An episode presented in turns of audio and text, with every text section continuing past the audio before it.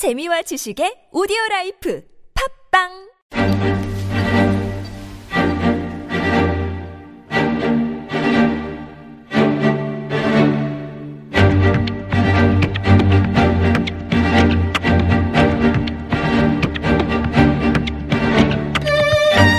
뽀얀거탑에서 진행된 의료상담만을 정리해 선보이는 뽀얀거탑 의료상담입니다.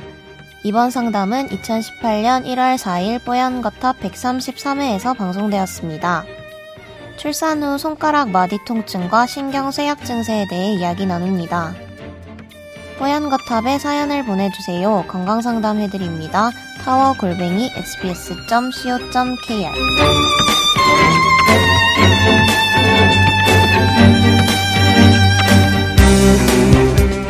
30개월, 6개월 두 아이 엄마라고 자기소개를 해주신 분입니다. 30개월, 6개월 두 아이 엄마. 딱 그 소개만 봐도 이분이 얼마나 참 지난한 삶을 살고 계실지 그림이 그려지잖아요. 이분은 어, 뽀얀겁탑 시즌 1부터 애청하고 있는 원년 애청자입니다. 이렇게 시작을 해주셨는데요. 어, 아, 회를 거듭할수록 새로 온 멤버들이 서로 진솔한 케미가 서서히 짙어지는 게 느껴져서 또 이 네 분이 얼마나 이 팟캐스트의 정성을 쏟고 계신지 잘 느껴져서 저 더더욱 애청하게 되었습니다. 라고 적어주셨습니다. 그리고 여러 가지 글을 적어주셨는데 저희가 잘 읽었고요. 더욱더 감사드립니다. 질문은 이분이 이제 육아를 아주 갓난쟁이부터 그냥 지금 막 걸어 다니고 막 기어 오르고 난리치기 시작한 30개월짜리, 예, 예, 그 아기까지, 예, 육아를, 어, 하시는 분이라서 그런지, 어, 건강이 약간 걱정이 됩니다. 첫 번째 질문은, 오른손 두 번째 손가락 관절이 잘 구부러지질 않습니다. 출산 후에 아귀 힘이 거의 없어서 힘줄 일 별로 없을 것 같았는데 얼마 전부턴가 주먹을 꽉 쥐면 두 번째 손가락 마디 관절이 마치 뻐근하고 부은 것처럼 제대로 구부러지지가 않습니다. 그리고 이 증상이 조금 지속이 되시는 모양이에요. 어떤 조치를 취하는 게 좋을까요? 좀 덜 쓰면 나아질까요? 라고 물어오셨는데 덜 쓸 수 있을까요? 육아를 하면서 그것도 걱정이네요. 어떤 답을 해드리면 좋을까요? 손가락이 아픈 거죠? 예, 마디. 마디. 손가락 마디. 사실 뭐 손가락 마디 아픈 병들이야 뭐 많죠. 뭐 관절염, 우리 류마티스 관절염 뭐 이런 것들도 있고 어 여러 가지가 있는데 우선은 손가락 한두 개가 아픈 건 보통 뭐 많이 써서 보통 손가락이 많이 아플 거예요. 요즘 어떤 손가락이 제일 많이 아플 것 같아요? 전 약지 손가락이 그럴 것 같아요. 약지 네 번째. 네. 아닌가요? 음. 검지인가요? 검지? 가장 많이 아픈 거 요즘에 조금 많이 아파지는 게 엄지 검지예요. 제일 힘을 많이 써서 그런 거예요? 스마트폰을 하면서 아, 아. 이게 뭐 수지 방아쇠 증후군이라든지 이런 것들이 생길 때 엄지 검지 뭐 넷째 네. 다섯째가 많이 생기는데 뭐 골프 칠 때 넷째 골프 치면 네 번째 다섯 번째 힘이 많이 들어가면서 생기거든요. 음. 요즘 스마트폰 때문에 엄지 환자가 그렇게 많아졌는데요. 엄지. 아. 근데 이분은 뭐 지금 많이 쓰는 거가 있는 건 아니지만 보통 어 이렇게 검지가 이렇게 아픈데 음. 어 검지를 많이 사용하는지 한번 확인해 보고요. 보통 이런 것들은 많이 사용하면서 오는 거예요. 그래서 휴식을 좀 하고 네. 심하면 뭐 수술도 하는데 수지 방아쇠 증후군 같은 경우는 이렇게 움직일 때 음. 그 관절 그 인대와 뼈 끝 부분이 맞닿아지면서 뭐 이렇게 딸깍 소리도 나고 통증도 유발되고 잘 안 움직여지고 네. 붓고 이런 것들이거든요. 그래서 이건 우선 쉬- 휴식을 취해보고 약물 치료해보고 안 되면 뭐 수술이라든지 시술 부분도 있어요. 음. 우선 쉬어보는 게 좀 나을 것 같아요. 애기들 계속 잡고 뭐 하고 하다 보면 네. 손에 좀 문제가 생기거든요. 건초염 그렇죠. 비슷하게 엄지 검지도 많이 생기고요. 음. 그래서 이거는 조금 상태를 정확히 파악해서 치료 여부를 결정하는 게 맞을 것 같습니다. 그렇군요. 신 교수님은 어떤 조언 주시겠어요? 음, 가장 먼저 생각하는 게 임원장이 말씀하신 대로 그 방아쇠 증후군, 그러니까 수질 건초염이라 그래서 인대에 염증이 생기는 거예요. 방아쇠라는 거는 총 쏠 때 방아쇠를 당기는 손가락이 아파서 그런가요? 아니, 그건 아니라요. 방아쇠처럼 탁 해야 총알이 나가잖아요. 네. 딱 해야 총알이 나가는 것처럼 딱 걸려가 있다가 어느 순간에 탁 풀리면서 딸깍하면서 풀리는 거예요. 이렇게 아. 움- 움직일 때 그 움직임을 형상화한 네, 음, 이- 뭐 이렇게 뚝. 이렇게 해서 움직여지는 거죠. 그러니까 손가락을 네. 특정 손가락을 많이 쓰면 그쪽으로 인대에 염증이 생기면서 붓잖아요. 음. 그러면 거기를 쓱 이렇게 싸고 있는 활막이라는 게 있는데요. 네. 거기에 걸리게 되면 인대가 어, 잘 통과가 안 되고 움직임도 제한이 되거든요. 네. 그렇기 때문에 이렇게 움직이려고 할 때 딸깍딸깍 마찰음이 생기는 거죠. 음. 그래서 그 부위를 눌렀을 때 압통이 생길 수도 있고요. 좀 이분 같은 경우에도 부어 있다고 했는데 주로 아침에 좀 강직 같은 증상들도 나타나게 더 되고요. 뻣뻣한 거요. 예. 음. 그래서 이런 경우에는 스마트폰 플러스 우선은 이런 30대에서 50대 사이에 육아를 많이 하고 가사 일을 많이 하는 여성들한테 많이 생길 수 있다고 되어 있어요. 그래서 우선은 진단적인 검사는 필요할 것 같은데 병원에 가시면 보통은 엑스레이와 그 관련 부위에 초음파 검사를 하게 되고요. 뭐 관절염 관련된 혈액 검사도 할 수가 있고요. 치료적인 게 필요한 경우에는 비수술적 치료로 주사 로 그 부위에 약물 치료도 할 수가 있고 아니면은 증상이 더 심한 경우에는 그 부분이 어, 어 수술적인 치료도 필요할 수 있어요. 그래서 어. 안 써서 좋아질 수 있다면 다행이지만 앞으로도 육아일을 많이 하셔야 되고 아마 오른손 둘째 손가락이거든요. 그렇죠. 많이 안쓸 사용하는 수가 없을 것 숟가락, 같은데. 손가락이죠. 자, 스마트폰 할 때 보통 왼쪽에 스마트폰 올려놓고 검지로 많이 하죠. 음.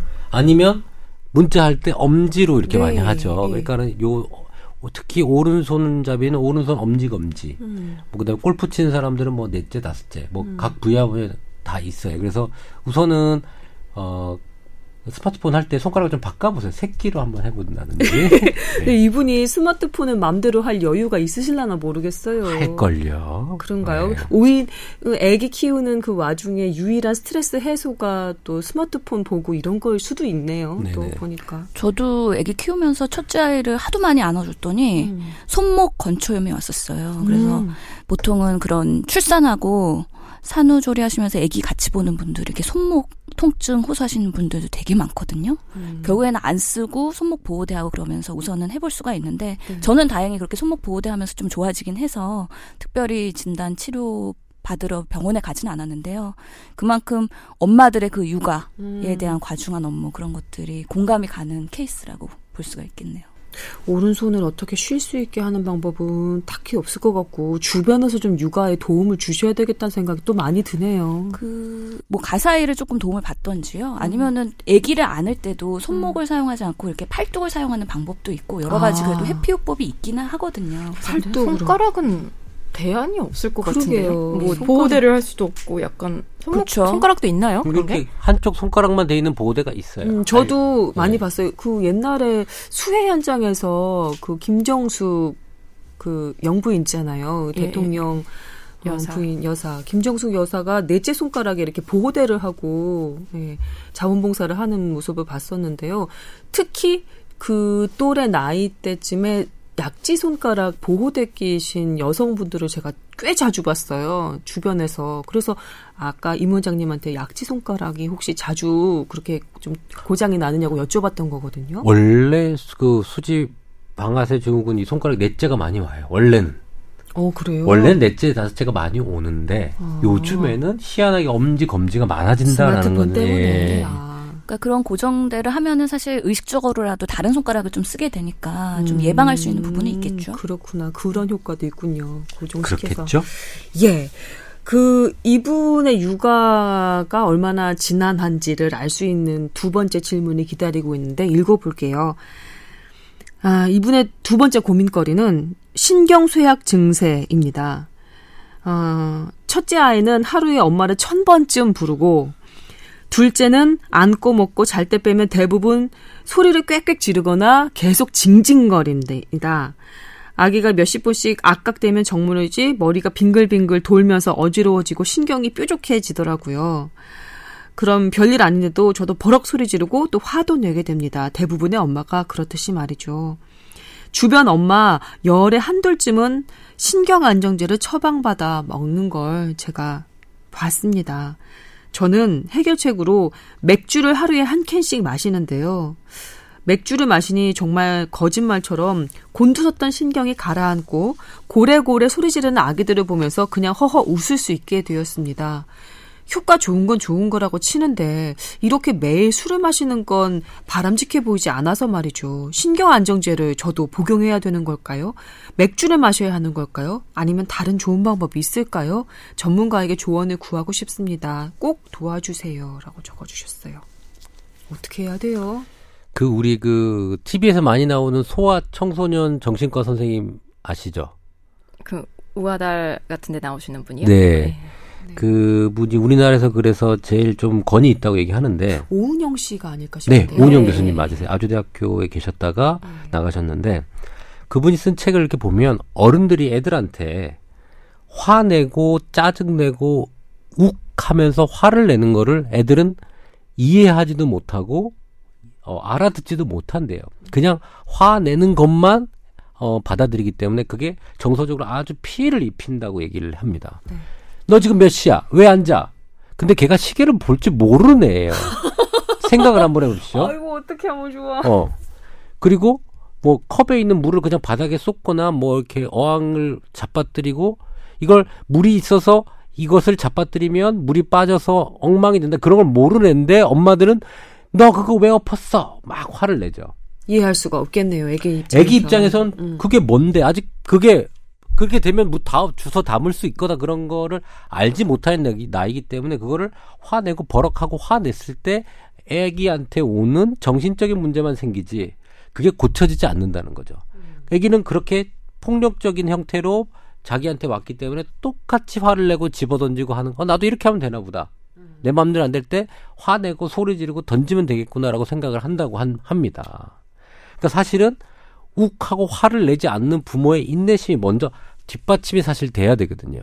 참 어려운 일입니다. 그러게요. 욱하고 네. 화를 내서 득되는 게 아무것도 없네요. 근데 부모가 이분도. 아마 그건 아실 것 같아요. 알아요. 아시는데 그게 알지. 마음이 내 뜻대로 안, 내 몸이 내 뜻대로 안 되는 거죠. 음. 네. 계속 울고 보채고 뭐 애는 업고 뒤집고 이런 거가 사실은 어, 안 되기 때문에 엄마의 안정이 사실은 제일 중요해요.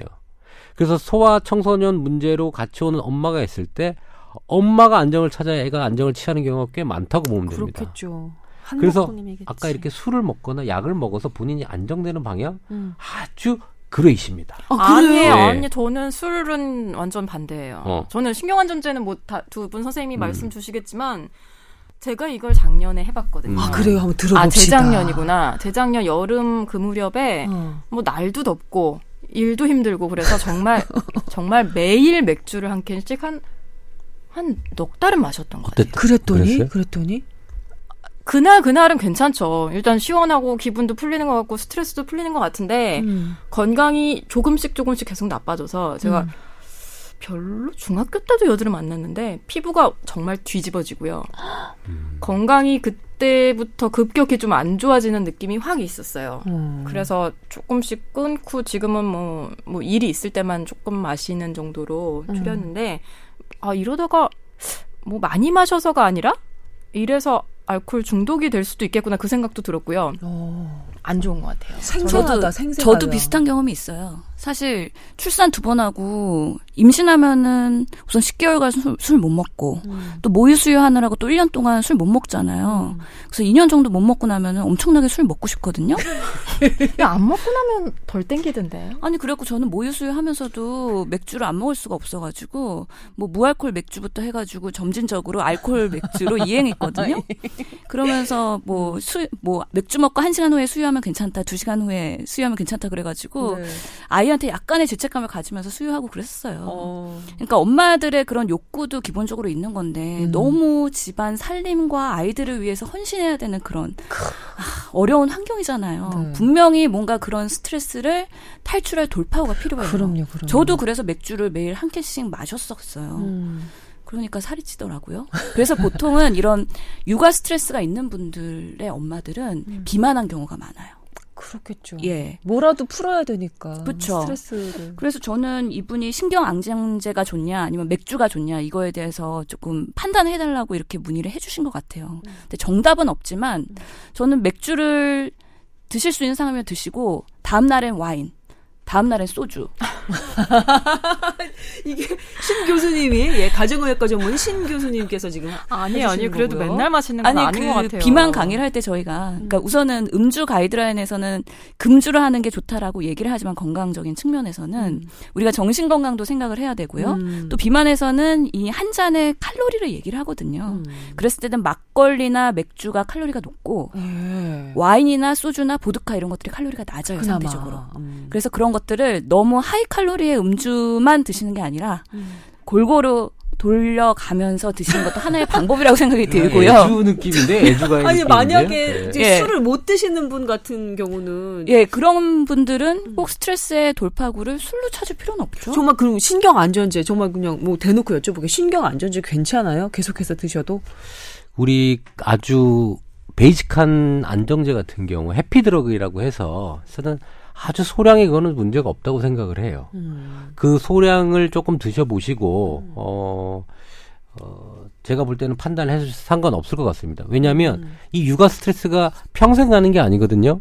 그죠? 그렇죠. 그러면 어느 시점이 지나면 그게 해결이 될 때 약도 같이 끊어갈 수 있다고 저는 생각을 하고요. 한 1년 이상 장복해도 상관없어요. 음, 그러면 그때 그때 조금 해도 상관없을 거라고 생각이 듭니다.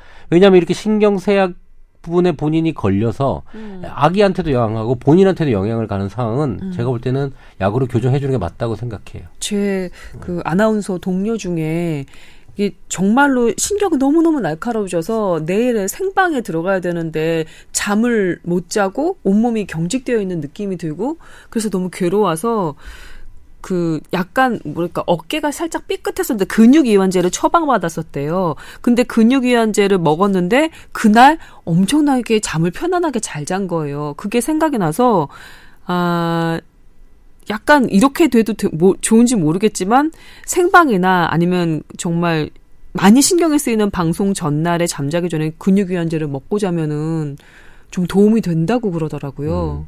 어떤 심리적인 부분도 들어갔을 수도 있어요. 한 번의 좋은 경험 때문에 음. 내가 이거 먹으면 편히 잘 수 있겠구나 하는 그 어떻게 위로되는 어떤 포인트가 들어오는 거잖아요. 자기한테. 음, 그거는 여러 가지 합, 어, 여러 가지 포커스가 같이 들어온 것 같아요. 근육 이완제로 사실 잠 잘 드는 건 아니잖아요.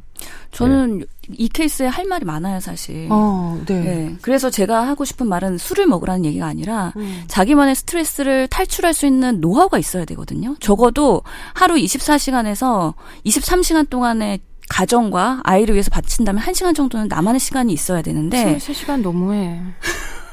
근데 정말 깜짝. 그래요. 가족들이랑 23시간 같이. 있으면은 언제 낄지도 모르고 이거는 24시간 당직 쓰는 거나 마찬가지거든. 아, 그러니까 어쩔 수 없는 건데 근데 왜 이 케이스에서 아빠의 역할에 대해서는 아무 언급이 없는 거죠?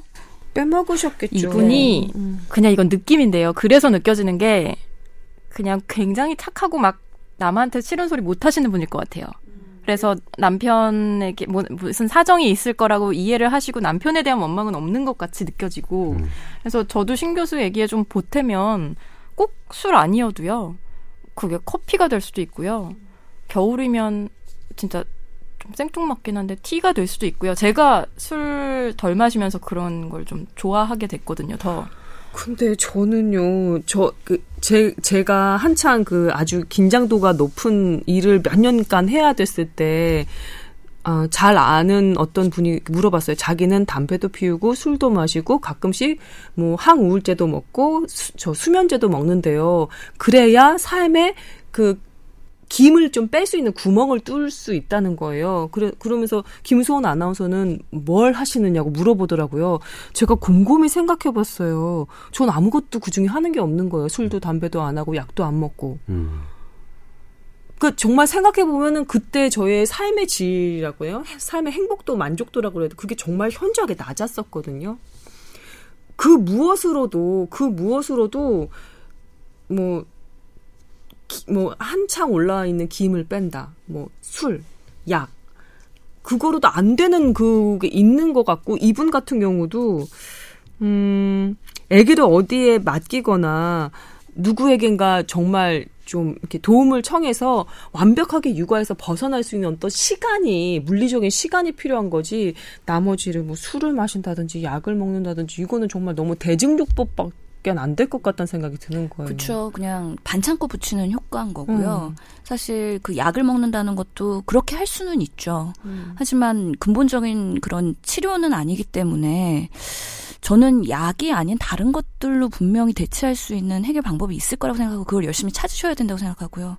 예를 들어서 지금은 6개월, 30개월이어서 많이 힘드시겠죠. 근데 그래도 희망적인 거는 좀 더 지나고 애들이 커지면 돌 지나고 하면은 애들이 밤에도 잘 안 깨고 음. 그렇게 되면은 좀 더 본인이 수면을 취할 수 있고 또 애들 재우고 나서는 자기만의 시간을 가질 수도 있는 시기가 조만간 올 거라고 생각을 하거든요. 30개월이면 어린이집 보내죠. 이 정도면. 저희 아기가 25개월, 24개월인데 지금 어린이집을 뭐 돌 때부터 다니고 있으니까요. 지금 방학이라 더 힘드시대요. 예. 어린이집 방학이라 연말에. 그렇구나. 예. 저희 아기는 어린이집 방학이어도 당직 체제로 돌아가기 때문에 계속 보내고 있고요. 첫째도 유치원 방학이지만 당직 선생님한테 계속 맡기고 있습니다. 네. 그런 식으로 주변의 도움을 받지 않으면 본인 스스로가 너무 힘들 것 같아요. 애기 잘 크고 있죠? 그러니까 그렇게 예. 확실하게 말씀을 해주셔야 이 예. 어머니도 좀 기운이 나실 것 같아요. 그럼요. 왜 애기 어디 좀 일찍 맡기거나 이런 예. 거에 대해서 좀 마음 아파하시는 분도 계시는데 요즘은 그럼요. 애기 애들도 사회생활을 일찍 시작합니다. 그럼요. 저희 애기들은 직장맘에 다 적응을 해가지고요. 엄마 아침에 엄마 출근할게 안녕. 엄마 일하러 갔다 올게. 그러면 어 잘 가 안녕. 적응하기 나름이에요. 예, 아주 쿨하게 엄마를 네. 보내줍니다. 사실 제 둘째가 4개월 지금 한 30개월 돼 있거든요. 거의 비슷해요. 어 그러네요. 네. 여기 사연 주신 분 어머니 애기랑 비슷한. 그 우선은 어린집에 맡기는 순간 많은 편 편안함이 찾아올 겁니다. 네. 예, 가정의 평화. 가정의 평화가 찾아와요. 어, 가정의 네. 평화. 평화가 국가에서 찾아오고. 지원해 주잖아요. 네. 그렇게 하라고. 그리고 어 그 사이에 그 사이에 오후에 이제 애기들을 이제 봐야 되는 거죠 둘 다. 그때는 또 쉬었기 때문에 또 충분한 에너지가 납니다. 그렇죠. 음. 제가 아까 수- 뭐 술도 괜찮고 약도 괜찮다고 얘기한 거는 남용하라는 뜻은 아니고 네. 그런 방법으로 탈출구를 꼭 만들었으면 좋겠다. 음. 그리고 6개월, 30개월 봐주는 어, 어린이집이 있기 때문에 거기에 한번 위탁도 해보고 음. 자기 여유를 좀 찾아보면 자기가 또 여유가 생기면 또 기분이 많이 좋아져서 애들한테 잘 해주거든요. 네. 어, 충분히 이거는 해결할 수 있고 해결해야 되는 문제라고 생각합니다. 그리고 맞습니다. 이거는 엄마의 그런 성격의 문제가 아니라요. 어느 엄마나 그런 상황이 되면 저도 그렇더라고요. 애들 혼자 보면서 그렇게 너무 힘들어지면 몸도 힘들어지면 성질 나더라고요. 정상 반응입니다. 음, 정상 반응. 예. 그 여성가족부에서 지원하는 아이돌봄 서비스라고 있거든요. 네. 그것도 서비스 이용 안 하시는 것 같은 느낌이에요. 이 글만 봐서는. 여가부의 아이돌봄 서비스요? 네, 이거 음. 국가에서 지원하기 때문에 비용이 상당히 그 소득에 따라 좀 다르긴 한데 저렴하고 음.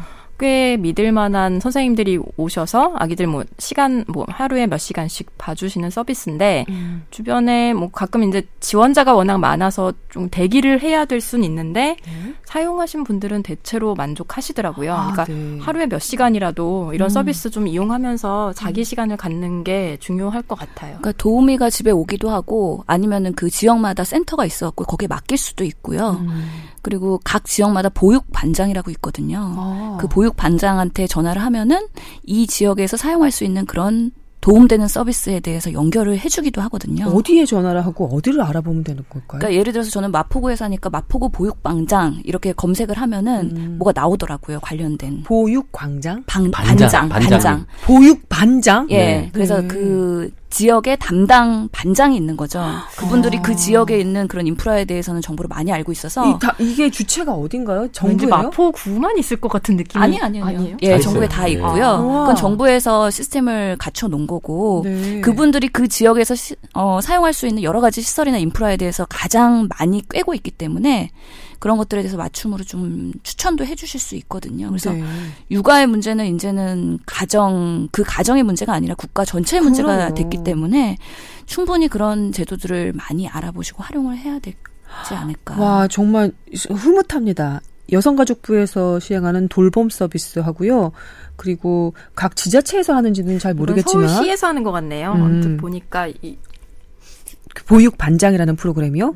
네, 찾아보셔서 어, 챙겨서 하- 그 혜택 받을 수 있는 거는 꼭 받으시기를 바라겠습니다. 그러게요. 저도 얼마나 스트레스 받았으면 그런 것들 다 알아봤겠어요. 그러게요. 숨구멍이 있어야 사람이 살죠. 예, 어떻게 24시간 애기만 보고 살아요? 이거는 너무 비인간적인 겁니다. 그 오은영 선생님 책 있잖아요. 욱하지 말라라는 책을 보고 저랑 와이프랑 아 절대 화내면 안 되겠다라고 하고 애기한테 케이크를 사가지고 와서 야 케이크 먹자 했는데 애가 케이크를 손으로 손을 끝까지 집어넣은 거예요. 케이크 안에 바로 야 동시에 터져 나왔거든요.